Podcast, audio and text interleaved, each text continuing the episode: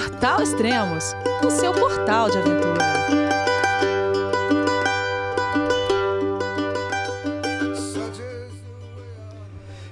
Bom dia, boa tarde, boa noite, bem-vindo a Extremos, o seu podcast de aventura.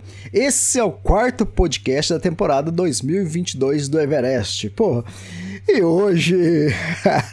Segure aí, pessoal. Hoje todo mundo resolveu falar. Tem sete pessoas aqui que mandaram áudios para mim direto lá do, do acampamento base do Everest e de outros lugares também vocês vão saber é, a partir de agora, né?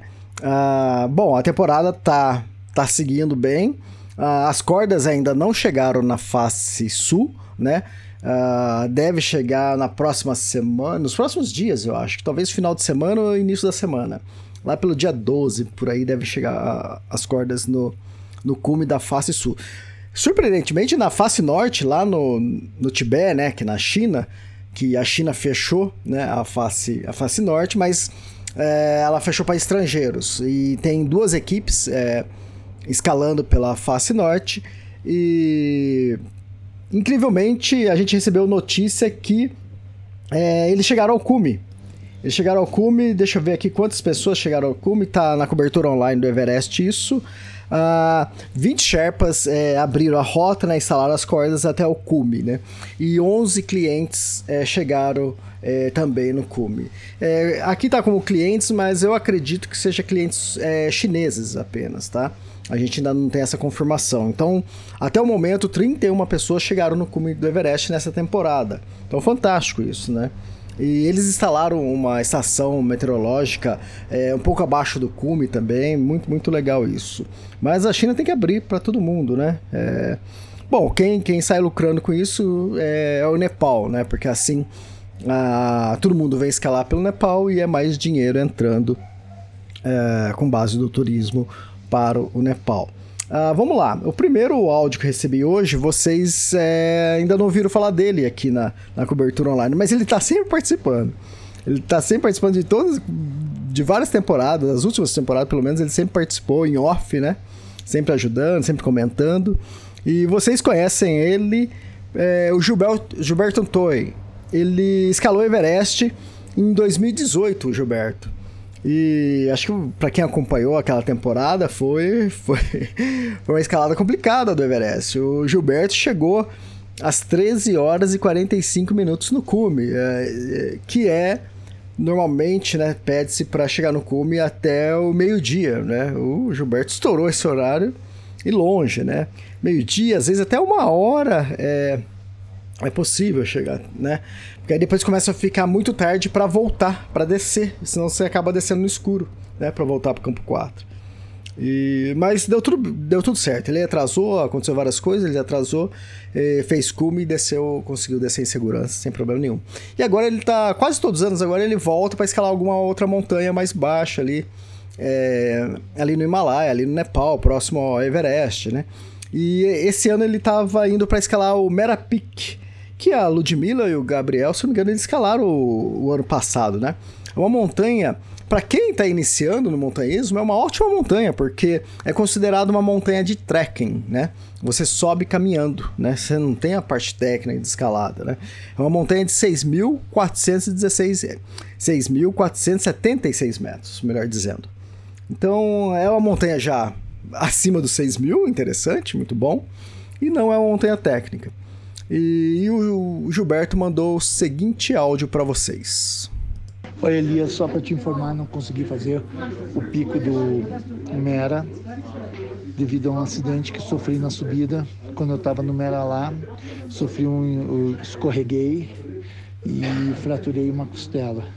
Na hora pensei, ah, tu tá na excitação de subir, que eu nem ia fazer o campo do Mera lá e ia subir direto pro campo avançado, ia fazer os 800 metros num tiro só. E pensei, não, isso não é nada. Cheguei no campo, no campo avançado às duas da tarde, fui direto para a barraca e fiquei dentro da barraca esperando para ver se a dor passava, me mediquei, não, não melhorou. Meia-noite estava passando bem mal. O, o guia veio para ver como é que eu estava, estava numa situação bem bem ruim. Estava uh, nevando muito, nevando muito mesmo. Muitas equipes, o pessoal que estava ali não tinha muita gente, porque no Mera não tem muita gente também, uh, abortando a, a escalada, não iam subir. Eu estava com oxigenação 72, uh, batimento cardíaco 78, não conseguia respirar, realmente não conseguia. Daí localizar, daí o guia localizou um médico de uma outra expedição que não, uma outra equipe que não ia subir, foi lá me clinicar e disse que eu tinha que baixar o mais rápido possível. 5 horas, quatro e meia, quando começou a clarear, me, com, conseguiram me vestir com dois Sherpas, desci até o refúgio de 5 mil, até o campo base. E uh, chamei o Global Rescue, mas o tempo está fechado, o dia todo está fechado aqui, não tem, não vê um metro na frente, visibilidade zero e eles não conseguem vir me resgatar para me levar para Katmandu para um hospital. Mas só para informar isso, queria ter feito uma foto, cuidei tanto da tua bandana, popei ela para fazer uma foto lá em cima no cume e te mandar para fazer uma propaganda, mas foi, não foi dessa vez, tá? Um abração. Legal, Gilberto. Obrigado, obrigado pela lembrança aí, o lance da bandana. Ele já tinha comprado essa bandana antes de, de ir pro Nepal, foi muito legal. E melhoras pro, pro, pra você, né? E espero que o resgate chegue o mais rápido possível, né? Que o, o clima aí melhore para você retornar em segurança pro hospital e, e se tratar melhor. Legal, obrigado, obrigado por sempre apoiar também aqui ó, na cobertura do, do, do Extremos. O, o Gilberto tá sempre apoiando, comentando, ele acompanha a cobertura e faz comentários. É bem legal isso. Ah, olha só, quem temos áudio é, hoje? O Joel. O Joel mandou áudio, muito legal. E depois eu falo um pouquinho mais sobre o Joel. Bom dia, Elias. Ontem completamos uh, o segundo ciclo de aclimatação. O caminho do Cumbu está mais difícil do que das últimas vezes mas a partir do campo 1 até o campo 2 está bem tranquilo. Do campo 2 ao campo 3, que é a parede do Lopes, é muito difícil. E voltamos ao campo base. A partir de agora, estamos aguardando a data para o início do ataque ao cume.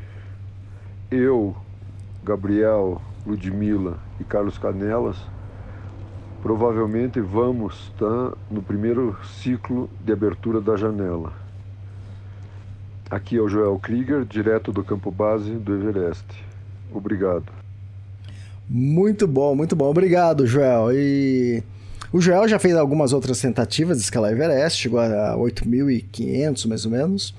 E o Joel, ele tá agora com 68 anos.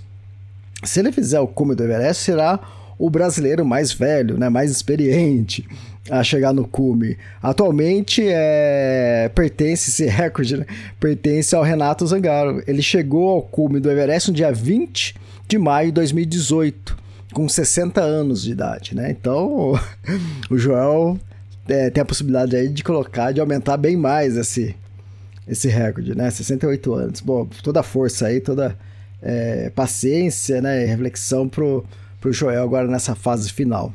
Uh, bom, agora vou falar com o Canelas. Uh, eu não sei se é, Carlos Eduardo Canelas. Não sei se todo mundo conhece o Canelas, ainda mais o pessoal que está começando a acompanhar agora. O Canelas ele fez cume em 2011 no Everest, né? Mas antes disso, em 2007, o Canelas é, ele teve um acidente na fábrica dele, estava dirigindo uma empilhadeira e aconteceu um acidente com a empilhadeira e praticamente esmagou o braço dele. E quando ele estava na sala de cirurgia, o médico falando: ah, provavelmente você pode perder o movimento do, do seu braço, né? E ele, e ele falando pro médico: ah, tenta dar um jeito aí de manter algum movimento que eu quero escalar Everest. Ele nunca tinha feito nada parecido assim. E ali na mesa de cirurgia, acho que como uma forma de é, buscar aquela motivação, né? Você sair daquele buraco que você está se encontrando no momento. Ele teve essa ideia, falou: se eu melhorar, se eu ficar bem, eu vou escalar o Everest. E foi o que aconteceu. Isso foi em 2007, né? 2007 o acidente.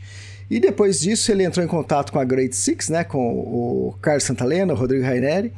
E ele passou por um processo de dois anos, né? De de aprendizado, de, de escalada, é, até chegar e escalar o Everest. No dia 7 de maio de 2011, ele chegou ao cume do Everest e realizou aquele sonho que ele teve, né? aquele desejo que ele teve na mesa de cirurgia. Né? Isso é muito interessante. Ele chegou no cume naquela época com 38 anos de idade. Ah, depois ele voltou em 2013 para escalar novamente o Everest, mas aí sem o, sem o uso de cilindros de oxigênio, né? sem O2. E chegou até uns 8.500 também e acabou retornando. Ele teve problema na retina e resolveu, achou mais prudente é, cancelar a, o ataque ao cume. E agora, esse ano, 2022, ele está retornando novamente para tentar a escalada do Everest sem o uso de oxigênio suplementar, né? Eu já disse outras vezes, é provável que esse ano a gente vai ter próximo de 400 cumes do Everest e com certeza vai ter umas 3, 4 pessoas que vão tentar é, que vão escalar o Everest sem uso de oxigênio suplementar. Para vocês verem como é, é, isso é difícil, né? Então vamos ao áudio então do Canelas. Olá Elias, bom dia, tudo bem? Como eu já vi, você anunciou que nós estamos de volta no campo base do Everest, né? E isso ocorreu depois do ciclo de aclimatação que a gente fez nos campos altos. Um pouquinho diferente do, do restante do grupo por causa da, da ausência de O2, de utilização de O2, eu fiz duas vezes o campo 3, né? Toquei duas vezes. E da segunda vez eu fui até mais ou menos 7.500 metros, eu acredito. É, não estava usando, eu estava usando relógio sim, mas é, como quem estava no comando era o Lopsang, que é o nosso, nosso cidade aqui, ele me pediu para andar uns 50 é, minutos a mais para cima e depois voltar. Então foi o que eu fiz. É, me senti bem, acho que a gente está bem aclimatado. É um pouco de novidade, um pouco diferente do que eu fazia antes, no 2011 e 13, em que eu subia é, para o campo 2, por exemplo, e depois descia para o campo base do, do Everest. Esse ano está sendo mais intenso, a gente ficou mais tempo lá em cima e é um novo jeito de aclimatar para mim também. Estou me sentindo bem, estou me sentindo forte. Vamos ver como é que segue daí para frente, né? Tá bom? Então a gente está no campo base, por aqui a gente tem internet. Grande abraço. Valeu, obrigado, obrigado Canelas e sucesso aí na sua escalada, no que já tá chegando, a próxima semana você já parte para o ciclo de cume e toda a torcida aí para que você consiga é, fazer esse feito, né, pro, pro Brasil de escalar o Everest sem uso de oxigênio suplementar. O, o Victor Negrete já, já é, ele escalou, né, em, é, pela face norte, mas ele acabou falecendo na descida, né, em decorrência exatamente do mal de altitude e por não ter usado o, o cilindro de oxigênio. Né? Então sempre precisa de uma boa aclimatação, não é fácil, cada corpo vai reagir de um jeito e cada vez que você vai tentar o Everest, vai, o corpo vai reagir de jeito diferente. Então toda a nossa torcida aí para você. Uh, vamos falar agora com o Gabriel e com a Ludmilla. Fala Elias, tudo bom? Aqui é a Ludmilla e o. Gabriel! Tudo bem? uh, então, vamos falar sobre nosso grande ciclo de aclimatação e nosso último ciclo.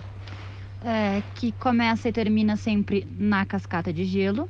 Sim, a cascata esse ano a gente, a gente teve uma opinião que a gente achou bem complicado, achei que era mais fácil. As escadas, que sempre foi algo temeroso, né, que aparece nos filmes, na verdade é muito fácil, as escadas é só caminhar no plano, encaixar um pé na frente do outro, não pensar muito. Mas fisicamente e tecnicamente não é muito difícil. Sim. É só coragem mesmo. Isso é muito mais difícil. Por exemplo, tem que usar o ascensor a 5.800 metros, tem que ficar gilmariando, tem que ficar rapelando toda hora, monta rapel, desce, vê fila. A gente se sente exposto 100% do tempo na cascata, então a escada não é Sim. grande. Sim problema. A gente olha o tempo inteiro para cima, o tempo inteiro tem partes que parecem que vão colapsar. A gente subiu pela cascata, tinha uma ponte de gelo bem exposta, que estava bem perigosa. Tinha que dar um pulo do gato, pular um crevação antes para chegar nela. E na volta já não estava mais, já tinha colapsado. Na volta já tinha caído. Então a gente pergunta assim: nossa, será que isso caiu de dia, de noite? Alguém estava em cima? É sempre, sempre, tá sempre mudando. O Joel e o Carlos, que já tinham passado antes por lá, falaram que ela está cada vez mais complicada também. E outras pessoas também falam que, como eles estão tirando cada vez mais escadas e fazendo sobe e desce pelo meio dela, está cada vez mais complicado e mais técnico. Exato. Mas é a, parte que a gente mais gosta no fim sim, das contas, sim. né? Campo 1, é, na primeira parte plana que tem depois da, do- da cascata, mas não é exatamente plano, tem bastante crevaça, é bastante. É como se fossem umas dunas assim, com crevaça no meio, ah, muito gelado. E na verdade um campo, né? São só umas barracas no meio do glaciar. Exatamente essa descrição, é como se fossem dunas e tem poucas barracas, ninguém fica ali muito tempo, Isso. Tanto é que no ciclo do cume a gente não dorme por lá, a gente vai direto pro 2. mas não pareceu assim também super exposto, super ruim. Sim. É, é só pequeno mesmo e. Mas tinha tudo que a gente precisava, que eram barracas comuns. Exatamente. Já o Vale do Silêncio é algo espetacular, assim. Eu estava maravilhado olhando. É muito lindo. Nesse dia que a gente foi do campo 1 pro 2, eu me senti mal da altitude e bem sem fôlego, mas não tem como não contemplar esse lugar. Sim, É, a gente está cercado de gigantes num anfiteatro sim. maravilhoso. Só que ele é de lua, né? Quando ele começa a nevar, ele neva e neva muito rápido. Se abrir um sol, ele faz um calor assim que ele bate 20, 30 graus, uma velocidade impressionante. É um caldeirão e é uma subida gradual, é, é, é bem sutil, mas nessa altitude a gente sente bastante. A Sim. gente vai caminhando levemente no plano, levemente subindo e cansa bastante, tem bastante crevaça. Isso, e não, e não tem muita corda, então nessa parte é bom estar atento, porque tem crevaça e tem que estar pulando umas crevassinhas assim de alguns centímetros, algumas maiores. Eu que tava me sentindo meio mal, fui até encordada com guia, acho mais seguro para pular crevaças. Sim. E nós levamos três horas e meia. Três horas e meia. Só que a gente porteou equipamento, então a gente estava mais pesado do que a gente imaginava, a gente não sabia que tinha que portear tanta coisa. Então a gente acabou bem pesadinho nesse primeiro ciclo até o campo 2. Isso, agora a gente já deixou tudo lá no campo 2 e agora a gente sobe levinho. O campo 2 já é, é praticamente um campo base avançado. Ele tem barraca refeitório com cadeiras, mesa, tem estufa, tem uma barraca cozinha. O cozinheiro Tsirin, ele fica lá sempre, ele tá lá agora, Coitadinho, tá lá passando frio agora. tá lá passando frio. Então tem um cozinheiro, um assistente de cozinha, barracas normais uh, para a gente dormir e uma barraca banheiro. Exatamente. Então, assim, tipo, é tudo muito bem organizado, para ainda mais dando a 6 mil, quase 6.500 metros. É, na verdade, o único problema do campo 2 é que, é, na verdade, é, um, é bem grande o campo 2, é amplo e tem algumas pedrinhas, mas não tem muitos lugares para o número 1. Um. E a barraca que eles carregam para cima é só para o número 2, que é uma barraca alta, que eles colocam um balde e um saco de li, um saco e ele todo mundo usa ali e depois recolhe. Mas para mim e os homens, eu sou a única mulher do grupo. Os homens tu, tu conseguem tranquilamente ach- achar um lugarzinho para fazer o número um. E eu tinha aqui na barraca do número dois durante o dia, com altitude, a gente fica cansado. E, e era difícil, porque para fazer xixi no cantinho da barraca de número dois, eu tinha que ficar olhando a montanha de bosta. E, e- e também quando bate um sol na barraca do número 2, quando de, manhã bem cedo e de noite, ok, tá tudo congelado, né? no meio do dia levanta o fedor. E, mas tem passarinhos no campo 2, a gente, eu nem esperava por isso. Isso. E ele é, ele é gigante, ele é gigante, Campo 2. A gente começa a chegar nele assim, até chegar na nossa parte do acampamento. Foi meia hora caminhando, mas é assim, é muito legal ter uma estrutura. A gente se acostumou a ficar 6.500 metros. Só oxigênio, oxigênio a gente não acostuma que não vai vir mesmo, né? Sim, a gente tá se sentindo bem, mas qualquer movimento a gente lembra que não tem ar. Bem, já o campo 3 não é nem um campo, né? Ele é um no meio de um glaciar com pedras caindo, ele é todo torto. Cava um espaço para fazer barraca, foi até bem assustador, porque a gente chega lá e tem barracas destruídas que são dessa temporada. Isso, né? Não são nem barracas antigas destruídas, são barracas dessa temporada que o pessoal montou lá para já reservar o seu lugar. Passou um vendaval, uma ventania, sei lá o que aconteceu, avalanche, e já não tinha mais as barracas, só tinha estrutura de barraca. Então, tipo, é muito recente tudo, é muito rápido. É um lugar muito íngreme e é bem engendrado mesmo. É um- nem, nem diria que é um acampamento, acho É. que é mais um, um posto de pernoite. É isso, mas estamos ansiosos porque para chegar no cume tem que passar pelo campo 3, né? E dormir Faz lá. parte. Uh, no campo 2 é muito grande, é bem intenso assim a rotação de gente e de helicóptero, mas o dia tem que estar tá bom. A gente viu quando o dia tá bom assim, vem muito helicóptero buscar gente, levar mantimento, etc. Mas também a gente viu tempo fechado, tem até um vídeo de um helicóptero que ele chega, dá uma rodada, dá outra rodada assim no campo 2 e desiste por causa das condições. Então assim é e os helipontos são muito próximos da gente, então parece que às vezes ele está em cima da barraca. Ah, o barulho de helicóptero é o dia inteiro. E teoricamente o campo 2 seria o nosso lugar mais seguro, indo e voltando dos campos altos. Chegando até o campo 2 é fácil ser, relativamente fácil ser resgatado. É, a gente brinca que é o ferrolho, né? A gente tá salvo lá. a gente até considerou descer para descansar em altitudes mais baixas, mas a gente está com uma, um espaço de mais ou menos 5, 6 dias, porque Sim. a gente já está com janela de cume prevista para os próximos dias.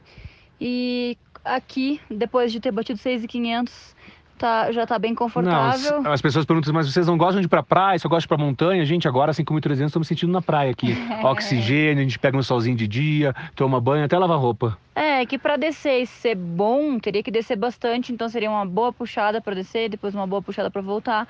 E aqui a estrutura é boa, a comida é boa. A então comida é acho é excelente. que a gente vai ficar bem por aqui. A princípio, talvez a gente faça alguns descansos ativos, mas a princípio a gente vai ficar aqui.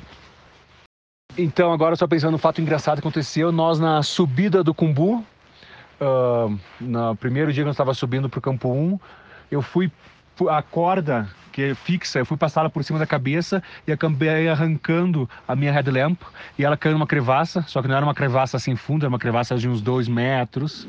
De uns dois metros sim e não, porque a gente via a crevassa e vinha uma nevezinha acumulada ali, mas não dava para saber se aquela neve estava firme. E eu fui buscar, fui em busca da minha lanterna, né? Não vou deixar minha lanterna ali. A gente precisava da headlamp para seguir adiante. Então, um Sherpa estava passando, ele segurou a cordinha e era um, uma crevassa assim, eu só que. Sherpa, é a corda. Tinha um metro assim entre uma parede e outra crevassa, eu desescalei. Que nem criança desescalando uma porta. Que nem subir em porta de casa assim, desescalei, peguei a, a lanterna. Graças a Deus pisou ali e não, e não, desabou.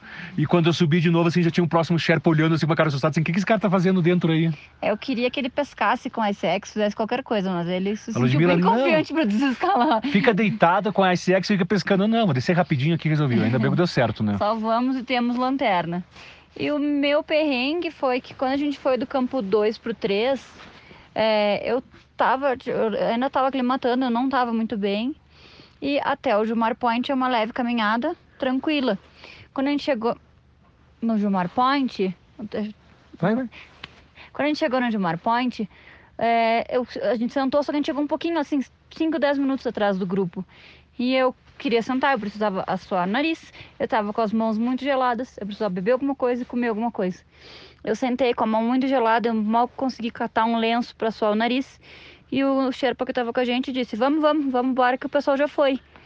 E eu. E tava vindo mais gente. Tava vindo mais gente atrás. E eu falei: A gente precisa descansar um pouco. E ele: Não, a gente já para.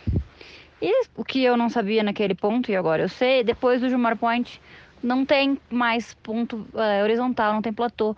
Então a gente, no fim das contas, subiu 5 horas e meia e eu tinha tomado 100 ml de água, não tinha comido nada, tava com luva fina, no meio do caminho minha mão congelou, senti muita dor, tive que trocar a luva, botar a mão dentro do macacão do, do Sherpa para aquecer a mão. E foi bem perrenguinho, mas agora na próxima eu já sei que eu não levanto do Jumor Point antes de ter tomado água e comido um pouco e trocado minha luva. E sim, quando é uma pirâmide não tem muito o que fazer. A gente tá gilmariando lá, começa a vir gente, não tem um platôzinho para te parar. Você não pode desencordar porque tu pode sair deslizando, é um negócio de 70 é graus. É muito íngreme, não tem como parar ali, tirar a mochila, tirar uma garrafa d'água, beber, isso é muito difícil. Mas eu já aprendi, nos próximos eu vou levar uma garrafinha d'água no bolso do macacão, umas bolinhas de carboidrato e dar uma respirada antes de começar a subidona. Mas é isso, Elias. Muito obrigado pelo espaço. Eu acho que está na hora do jantar e eu tô com fome. Então, até mais. Feliz Natal. tá, mas já acabou? Fala mais, cara, fala mais. Pô, quem não gosta de escutar o Gabriel Ludmilla? É fantástico, né? E eles contando, assim, detalhes, né? Do, desse ciclo de aclimatação é demais. Falando dos passarinhos no, no no campo 2, que, que magnífico isso, né? E, bom, deixa de lado lá o, o banheiro no calor, né? Terrível, né? Pra quem já fez o trek do acampamento base Everest, tem um pouco de noção. Talvez nem tanto quanto eles lá no campo 2, mas, é, mas faz parte. Para quem faz.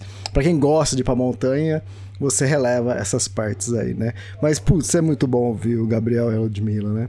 E, e dessa vez eles mandaram bastante áudio, né? Bastante tempo, muito bom.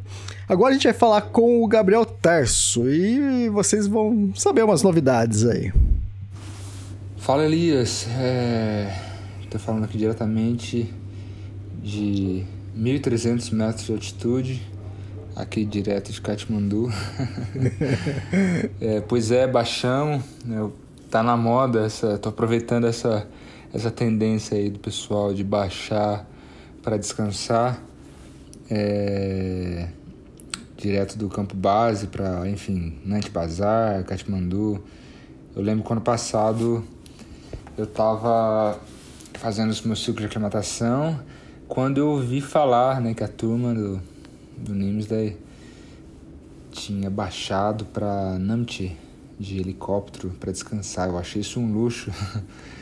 E para surpresa minha, cá estou eu esse ano fazendo o mesmo, né?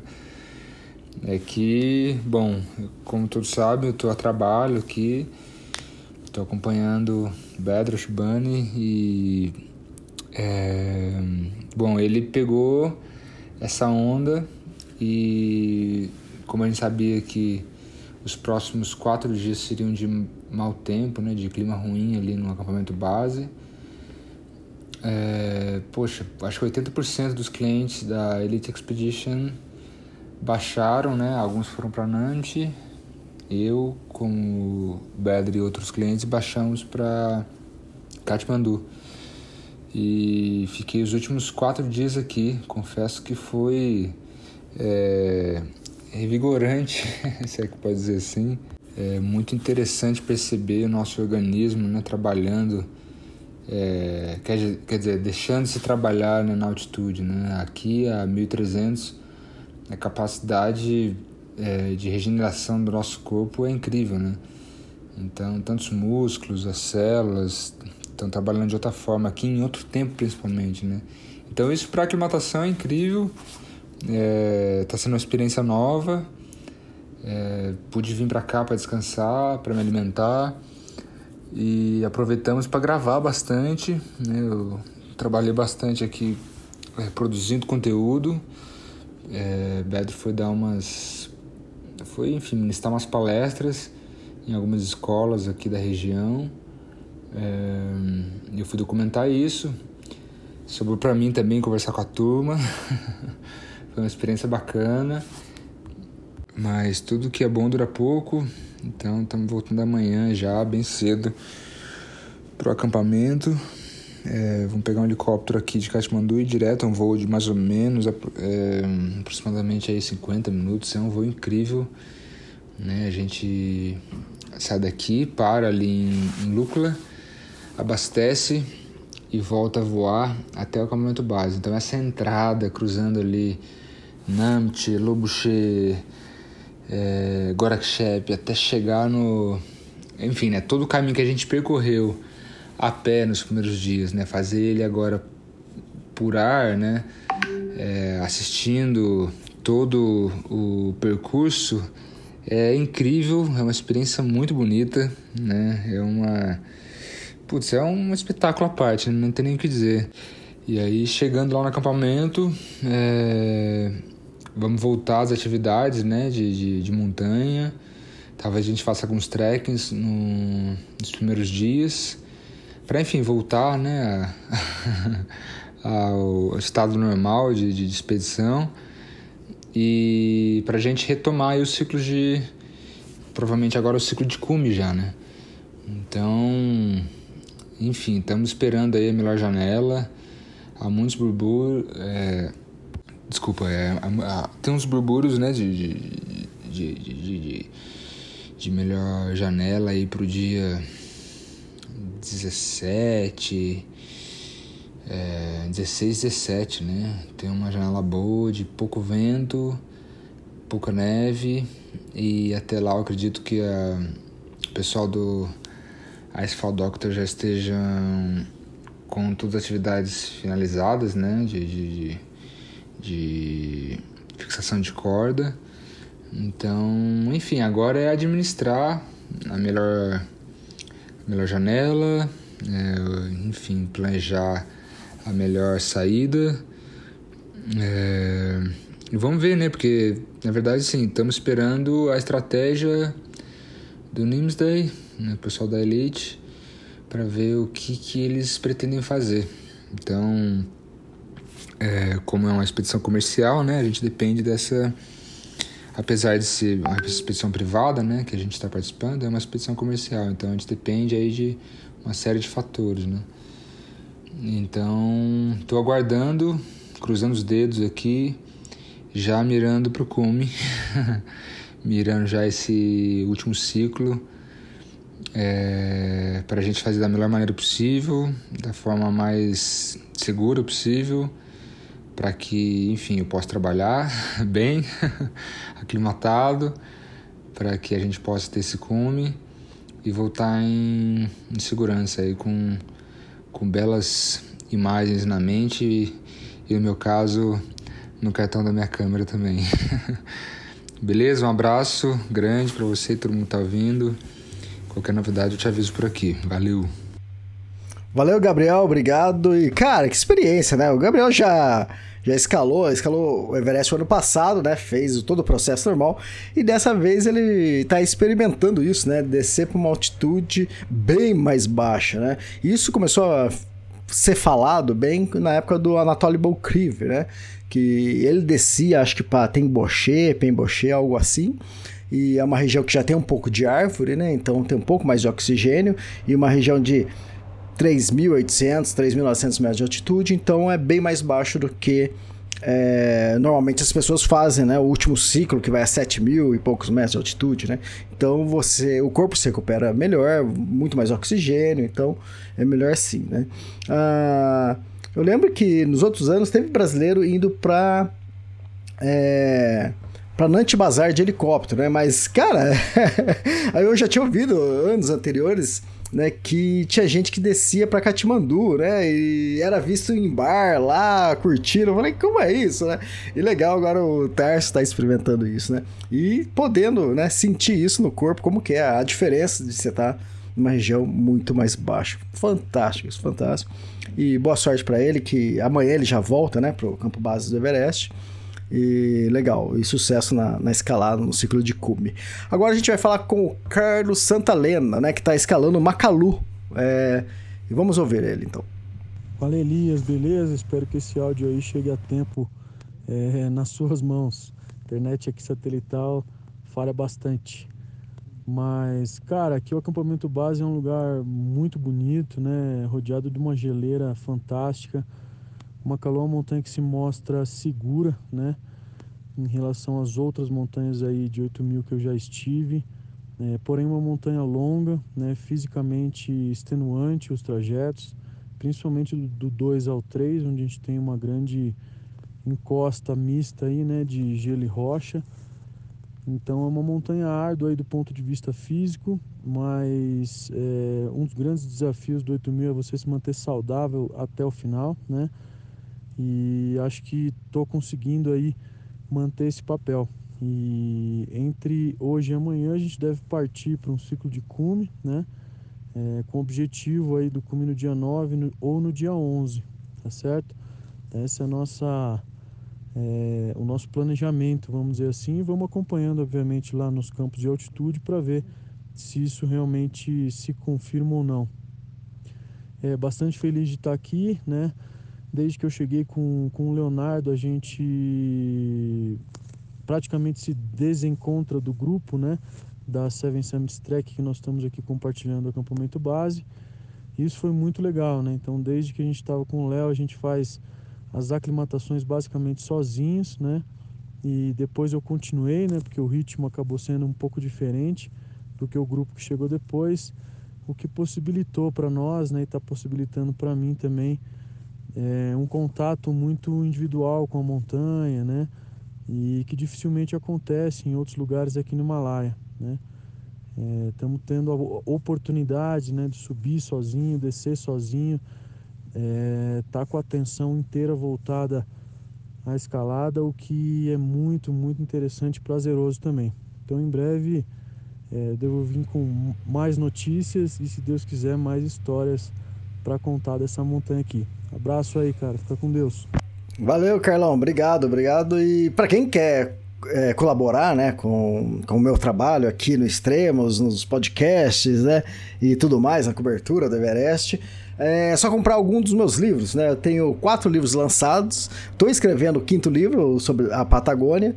E tem livro do Everest. O livro do Everest foi o que eu lancei o ano passado, tá incrível, né? Então conta um pouco da história é, é, de como foi a conquista do, do Everest, as primeiras expedições a escalar o Everest, o, a primeira equipe é, estrangeira a fazer um trek ao acampamento base. Então tem muita informação, tem muito infográfico e muitas fotos. Quem, quem gosta da, do tema Everest é um livro, um prato cheio, né? Além do livro do Tour du Mont Blanc, da Kungsleder e das Rock Mountains, né? Então, quem cada livro é, custa 59 reais e ainda vem um marcador de página é, magnético gratuito, né? Se comprar mais de um livro, tem descontos ainda. Então, quem tiver interessado é só procurar lá no extremos.com.br ou pelo meu WhatsApp, onde você encontrar, né?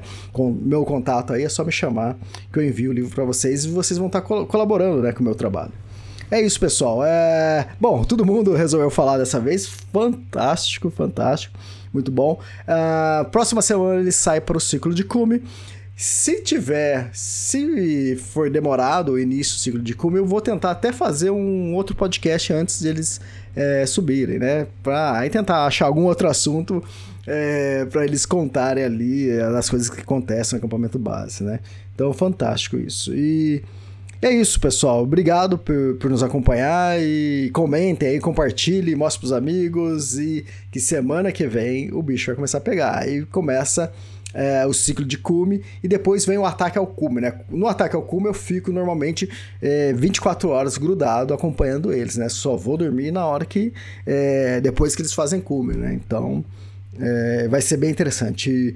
A cobertura online do Everest é sempre interessante que tem todo esse acompanhamento, a gente recebe fotos, áudios, mas quando chega a, do ciclo de cume aí, aí fica ainda mais interessante, né? Quem nunca acompanhou vai ter o prazer de acompanhar, né?